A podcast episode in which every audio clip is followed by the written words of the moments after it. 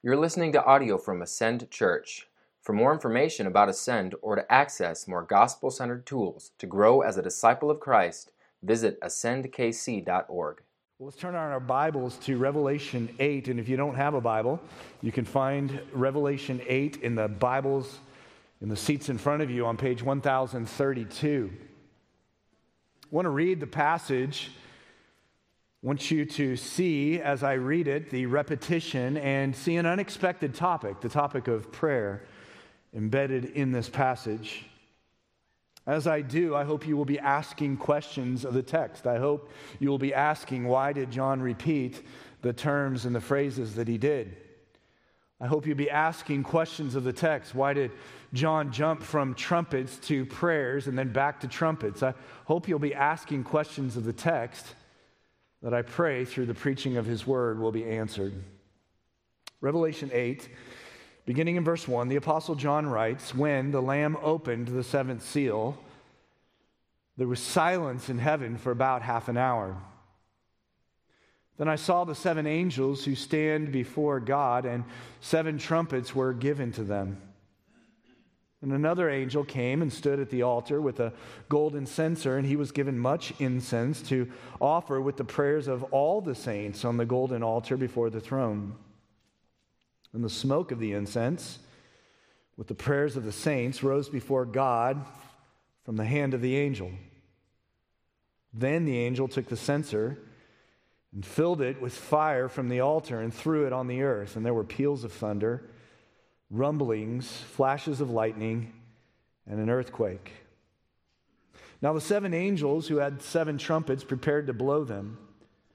The first angel blew his trumpet, and there followed hail and fire mixed with blood, and these were thrown upon the earth.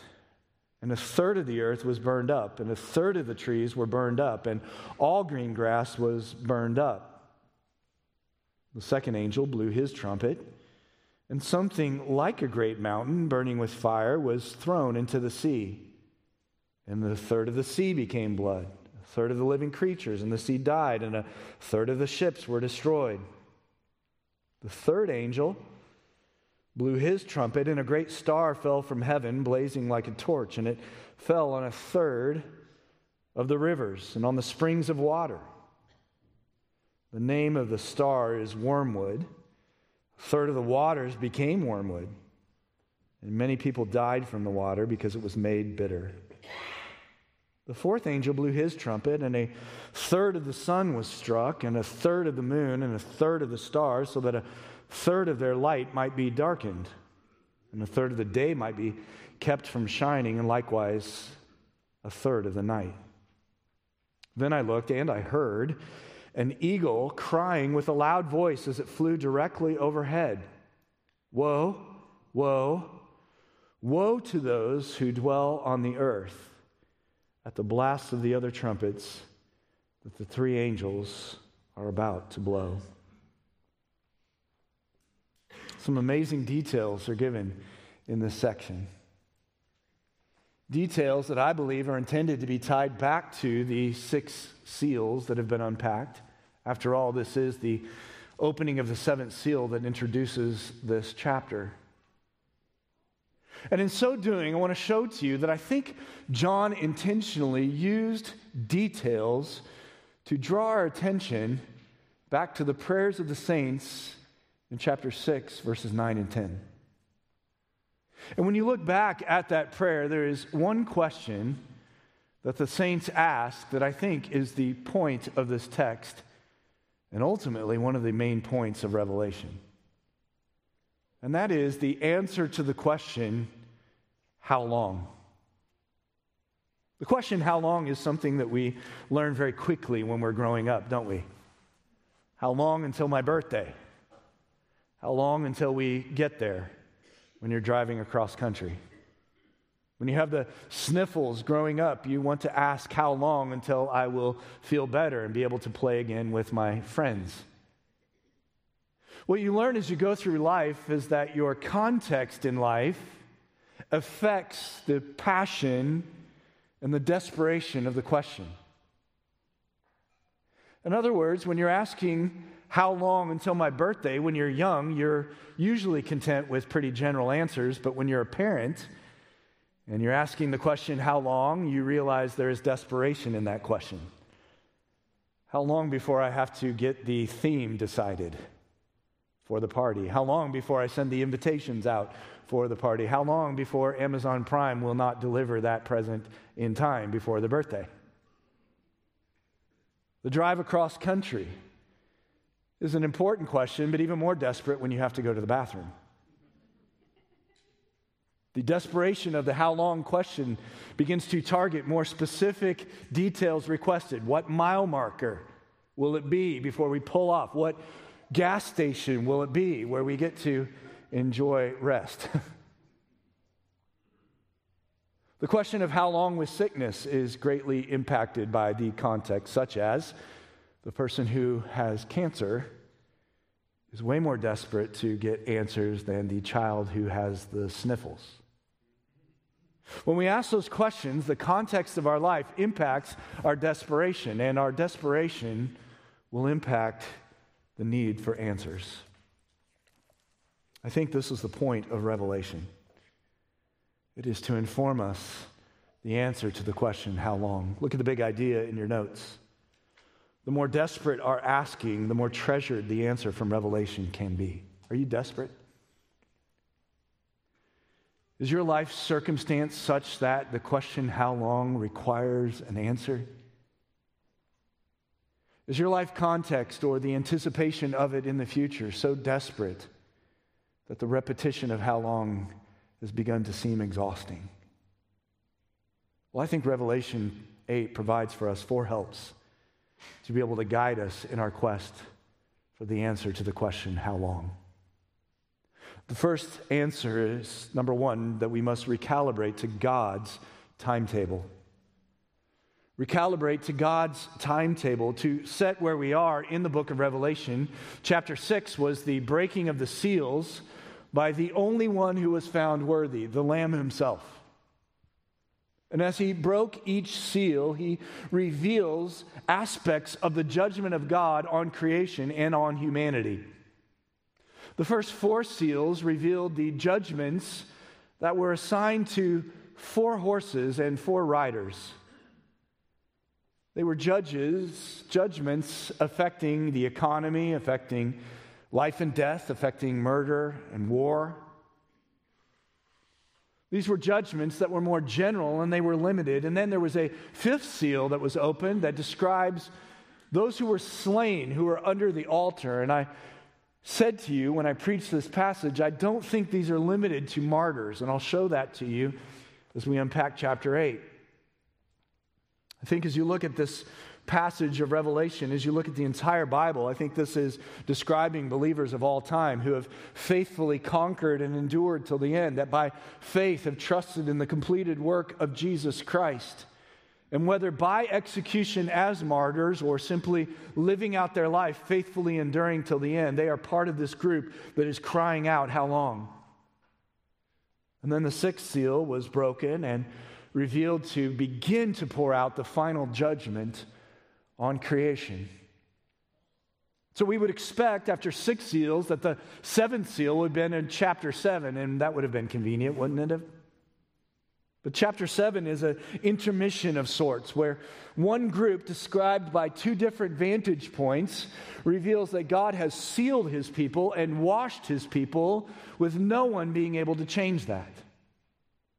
And he used the imagery of the 144,000 from the tribes of Israel I submitted to you last week. I do not think that's describing literally Jewish people. I think it's describing believers of all time. So is the numberless group of multitude that are from every tribe, tongue, and nation that have placed their faith in Christ, either looking forward, either looking at Him, or looking back to Him. And then we arrive at chapter 8. And now we're back to the seals. It says in verse 1 the familiar formula that we found in the opening of the six seals in chapter 6. It says, When the Lamb opened the seventh seal. What a reminder this is that it is the Lamb himself who is authoritatively administrating all of the details that the seals and the trumpets and the bowls reveal.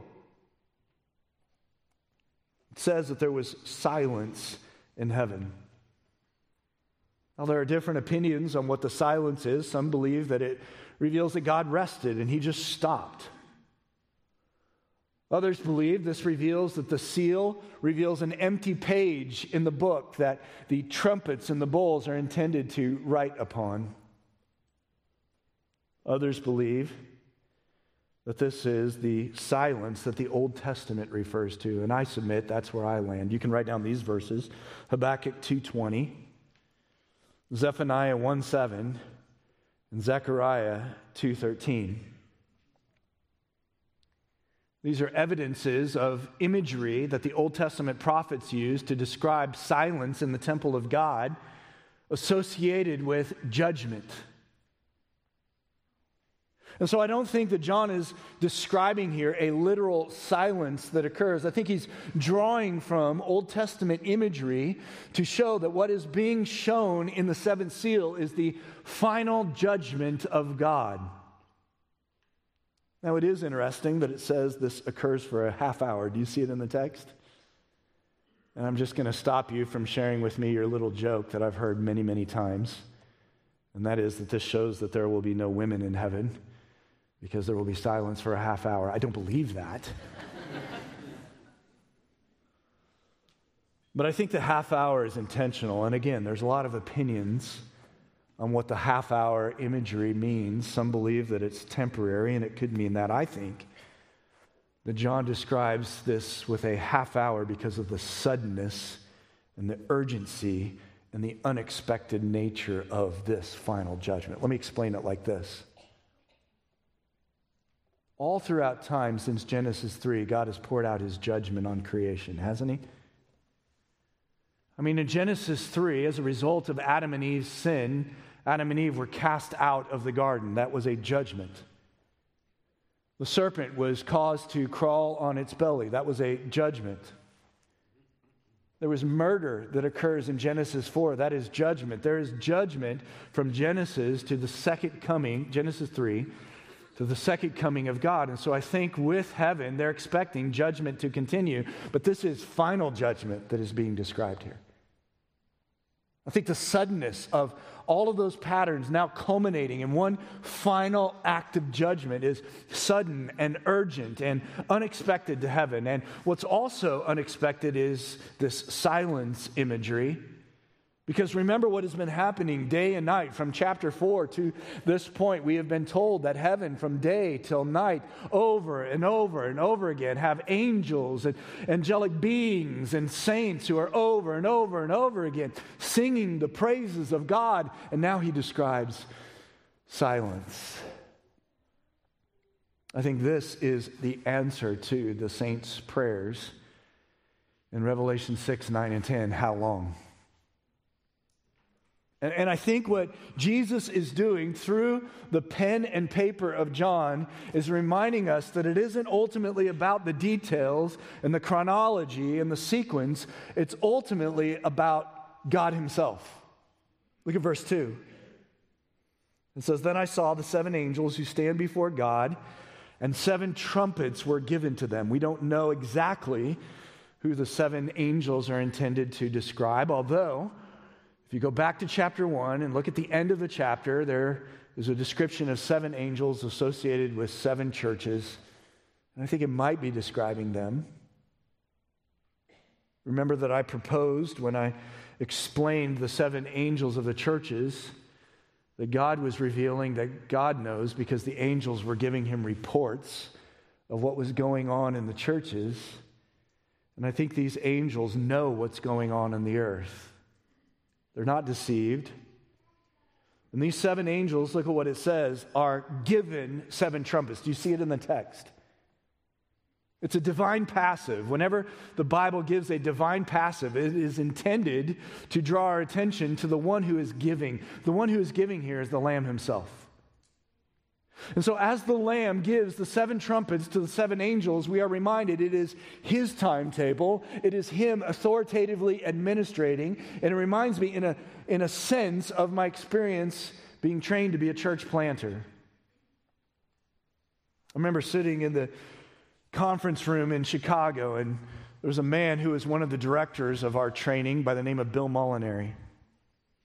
And I used to ask Bill, Bill, how do I know that this in Kansas City is where I need to plant? Like, what's the number of people that will sign on?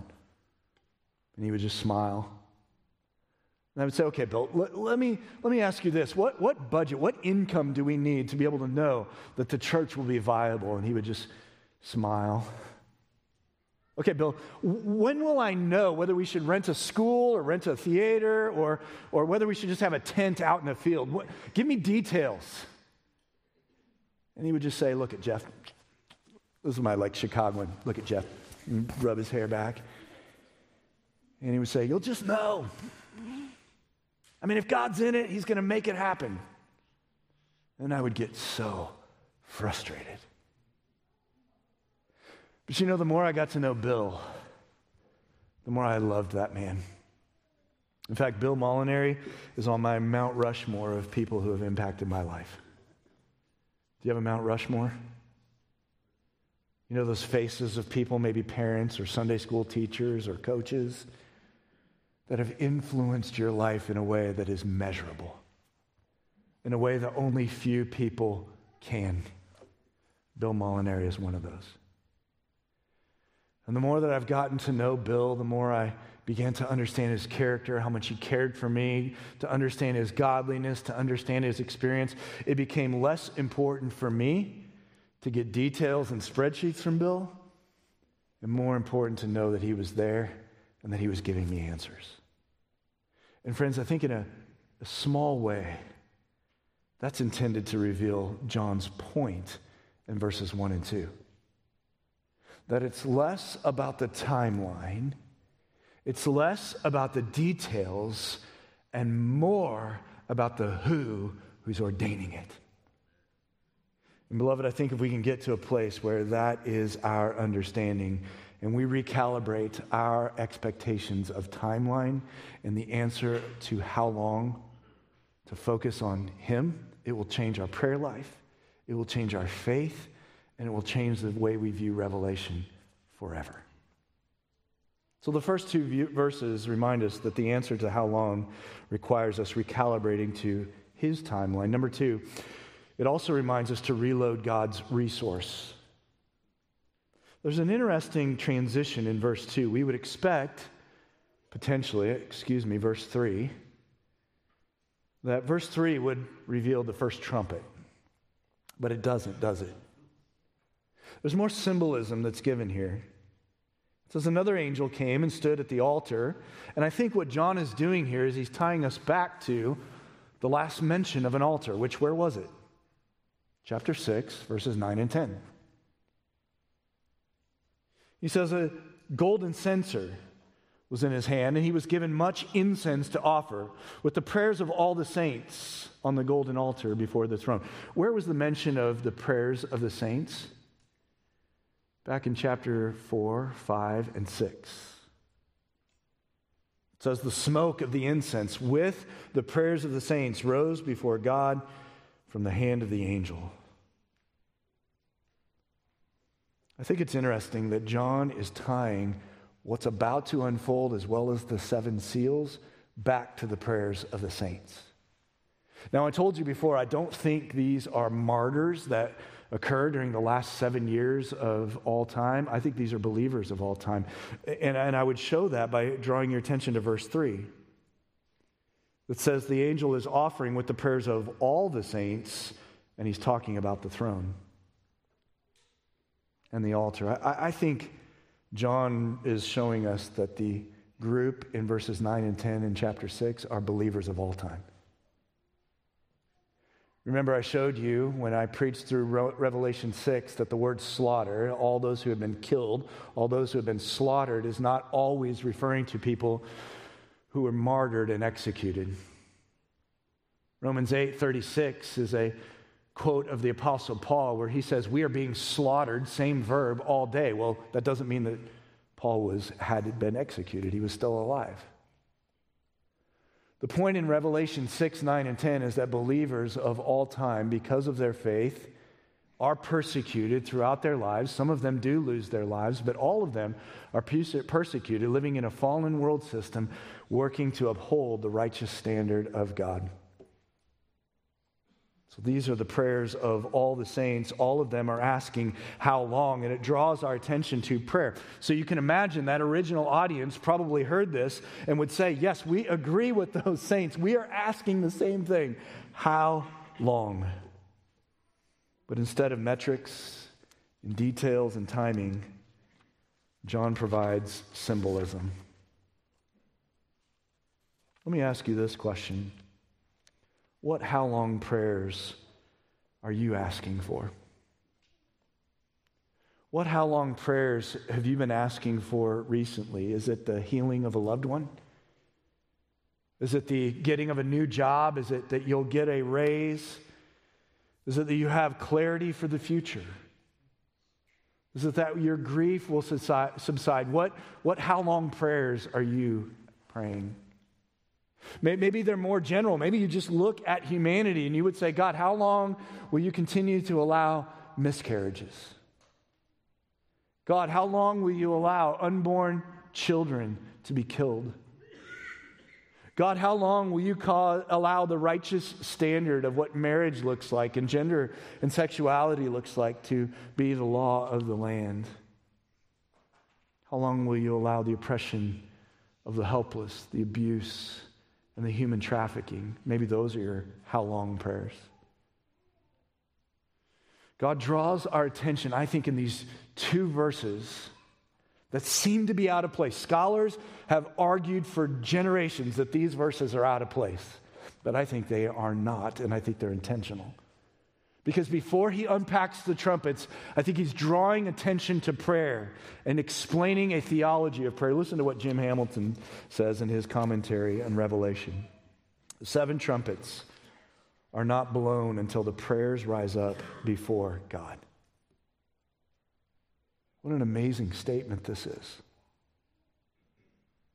It's interesting that the saints in Revelation 6, 9, and 10 declare the character of God, don't they, before they ask the question? They say, Sovereign Lord. In my experience, there's no other attribute of God that will stretch us, that will deepen us, that will raise us to new heights of awe over God than the attribute of His sovereignty. If you've been here at Ascend for any stretch of time, you know that I believe the Bible teaches God's sovereignty, but not a sovereignty that simply means He knows all things. If sovereignty only means that he knows everything that is going to happen, and as a passive observer, he sits on his high mountain and he can have a good view, all that means is he has an amazing view.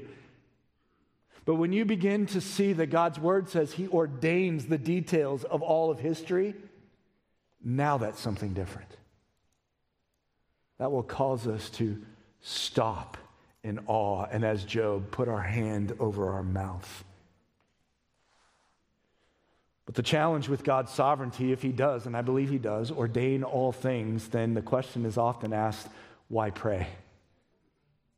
And I think that's some of what these three verses are explaining. Let me give you three applications of what I think the symbolism verses 3 through 5 is teaching us about prayer. Number one, God is pleased by his people praying. Brothers and sisters, do you believe that? Then are you doing it? Looking at the mirror of Scripture when I ask you that, am I doing it? I had a good conversation with my wife this morning that stretched me and she said, Are you praying? We're, we're in a season of our life where our pace is frenetic. Maybe you can relate to that. And she says, Are you praying? And, and the answer to that question is yes. I am intentionally praying. I'm, I'm praying probably more now than I have in many other seasons of my life. But she moved me beyond the activity of prayer to ask me, What is the quality of my prayer? And I think that's what this passage is also showing. This is not just a duty, beloved. This is following the example of the saints in Revelation 6, 9, and 10. Going to the character of God first, sovereign Lord, the one who is true. How many of us are investing in that as our prayer? Friends, when we are praying rightly, when we are following the example of Scripture, the example of Christ in the Garden of Gethsemane, God is pleased by his people praying. That's the point of verse for the incense and the smoke that is rising up. When you study the Old Testament and you see the burnt offerings, God is expecting that smoke to arise, and it is a pleasing aroma to Him when it is done right. God is pleased by his people praying. Number two, God ordains prayers to be means to his end. That is an amazing statement. God ordains prayers to be the means of his end. So if God is sovereign, and I believe he is, and he ordains every detail of human history, and I believe God's word says that he does, then why pray? It's because part of his ordaining the ends is the means of our prayers. Wow. Part of your loved one that you believe will never get saved, being saved is through the means of your prayers. Wow. What a motivator that is. Part of the end of God taking care of your needs in your life is you humbling yourself and praying Christ centered, Bible reflecting prayers. God ordains prayers to be the means to his end. Number three, God often uses prayer to realign our will to his. Wow. Consider Jesus in the Garden of Gethsemane. Remember what he prayed? If it is possible, let this cup pass from me. He asked for the cup to not be something that he drank. Yet the follow up to that was, nevertheless, not my will, but yours be done. One of the greatest tools that God provides for us in prayer is the tool to align our will with His. And you see that in the passage of Revelation 6 and in the attention that is drawn in these three verses to prayer. So I think what God is doing when you look at verse 5 is letting the saints know that the answers to his prayer is the judgment he's pouring out on creation. Look at verse 5. Then the angel took the censer and filled it with fire from the altar and threw it on the earth. And there were, look at this, peals of thunder, rumblings, flashes of lightning. Up to this point is simply describing everything that we saw in Revelation 4, describing the throne. But then you see at the end of verse 5 what? An earthquake.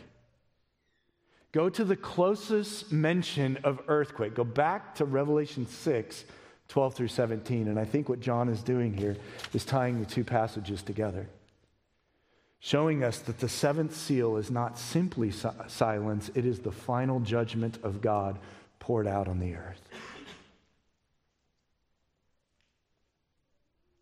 See, what this does is it reminds us that we need to recalibrate to his timetable and we need to keep reloading his resource of prayer.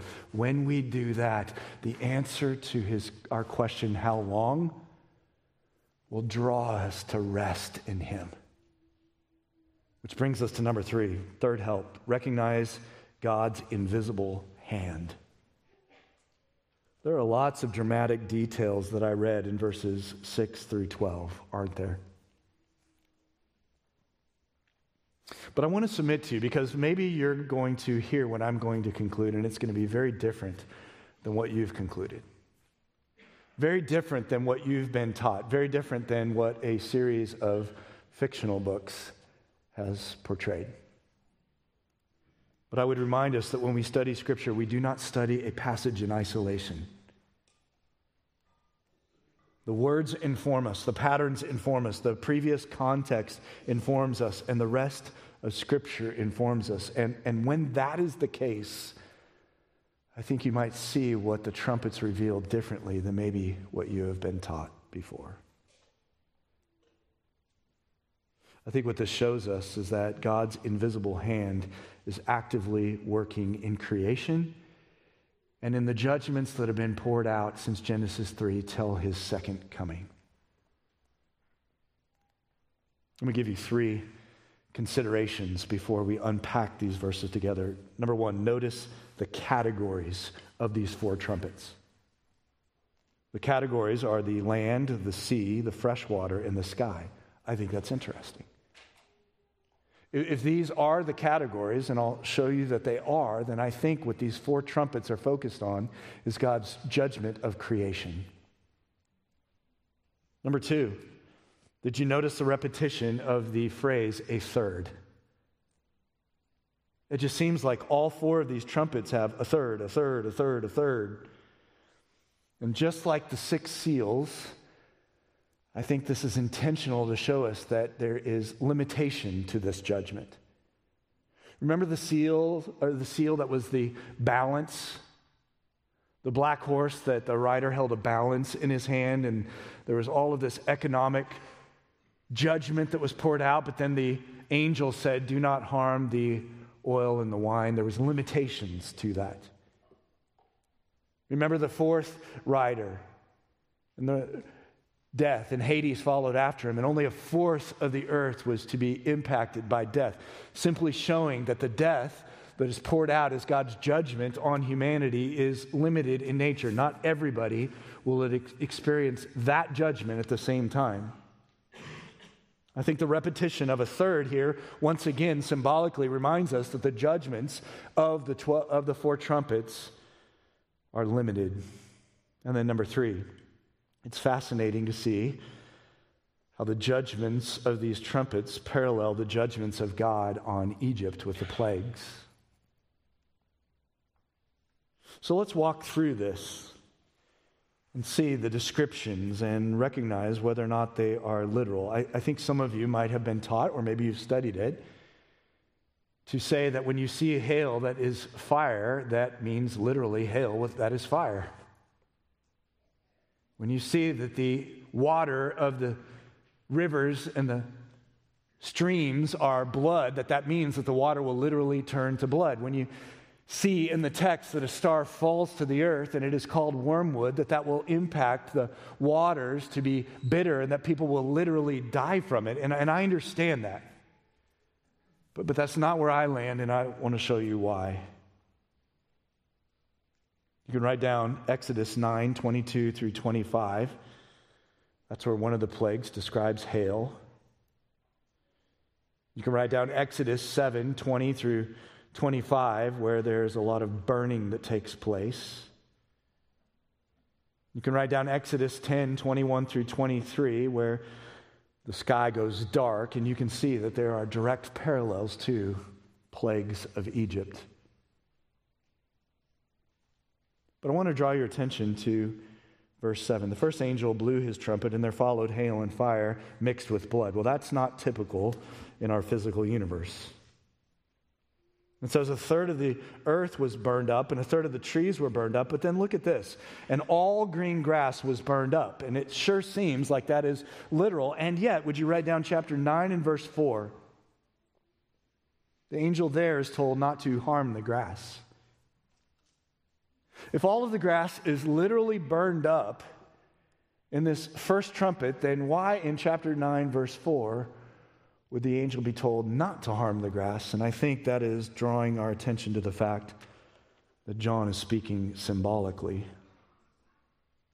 Verse 7, it says that something like a mountain, excuse me, verse 8, is burning with fire and it's thrown into the sea. That word like is often used to signal the reader that this is symbolic. And I think when you see the ocean is affected, the creatures in the sea are affected, when you see the ships are affected, it's drawing our attention to the fact that God's judgment affects trade and the delivery of necessities. We saw that back in chapter 6, verses 5 through 6. By way of illustration, let me ask you this in the last couple years, has anything impacted trade and ships? Interesting. Verse 11 a star falls to the earth. Its name is wormwood, it simply means bitter. The term wormwood in the ancient Near East was describing water that tasted bitter. In fact, the associated description was it tasted like death.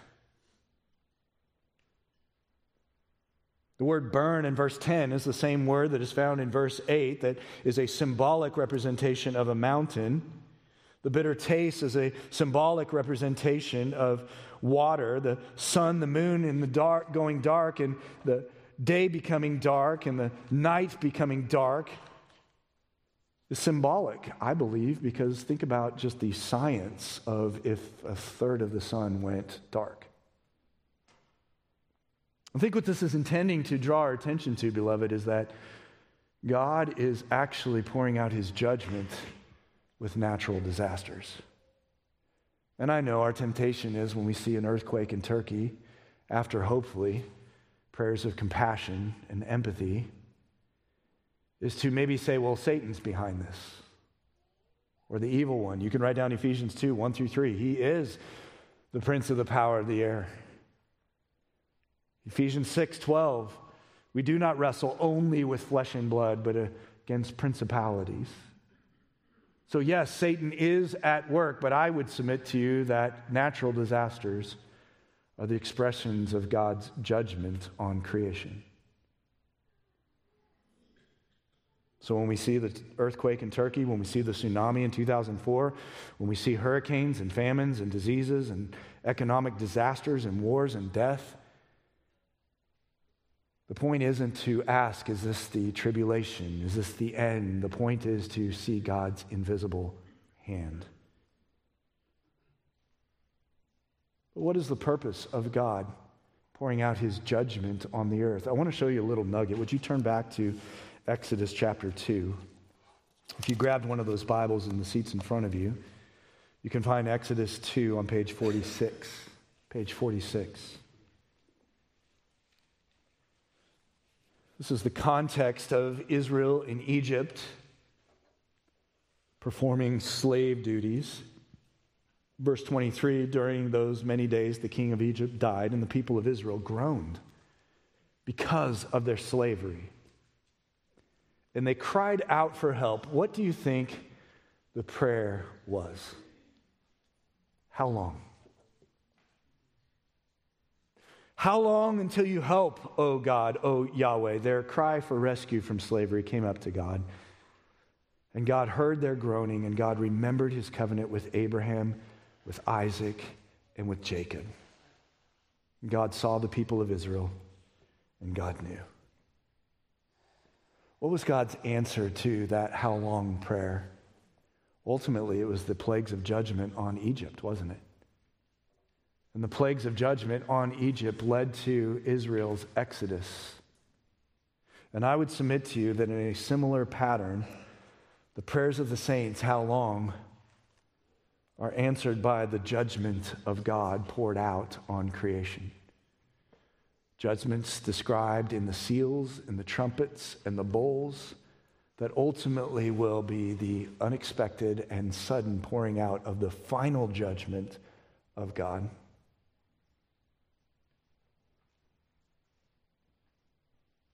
It's interesting that the text says water into blood, and it says hail, and it says the star, and wormwood, and sun, and dark, and I respect those who see this literally, but I think when you look at the rest of Revelation and the analysis of the rest of Scripture, I can't get there myself. And I think this is simply intended to show God's patterns of judgment being poured out over and over and over again, and so that the next time we see a natural disaster, instead of us getting excited to think, is this the end? We are simply drawn to see the one who is administrating authoritatively every detail of redemptive history. So we remember God's invisible hand, but then we move to number four. We remember God's control. And that's verse 13. It says, Then I looked and I heard. Now, what's interesting about that is up to this point, the typical pattern is that John either hears or sees. And so I think what John is doing by saying, I looked and I heard, is he's drawing our attention to kind of a separation. A, a separation that the first four trumpets are targeting creation, the next three trumpets are going to target wicked people. There's more symbolism. Verse 13, it says, I heard an eagle crying with a loud voice. We don't typically hear eagles crying with a loud voice, do we? He's drawing our attention to a symbolic detail that teaches a truth. And the symbolic detail is that this eagle is flying at a position in the sky where it can see clearly. And what it can see clearly is that there are judgments poured out on creation, and there are also judgments poured out on the wicked, and that is what's going to follow. Woe, woe, woe. This is a prophetic oracle of judgment. You can write down Amos chapter 5 and verse 18. Now, there might be people beginning to ask here to send, and especially people that hold more to a futuristic model. How can you say this is continuing to go on and we're actually experiencing this today because God's judgment is being poured out and God will not judge his people, will he? Yes and no. Let me give you the answer of yes.